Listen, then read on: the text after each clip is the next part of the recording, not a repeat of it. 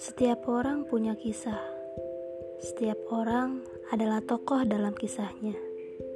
Bahagia, sedih, takut, semua bisa kamu bagi di sini. Di kisah